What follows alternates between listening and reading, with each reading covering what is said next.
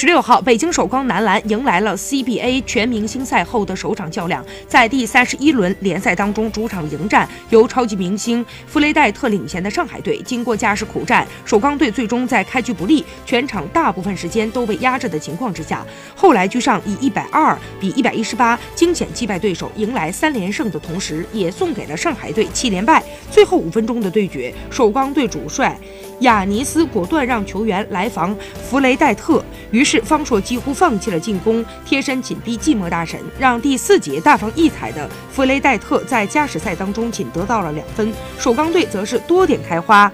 杰克逊突破上篮得手，朱彦西精准的三分球命中，而秋天更是用一记少见的暴扣点燃了全场观众的激情。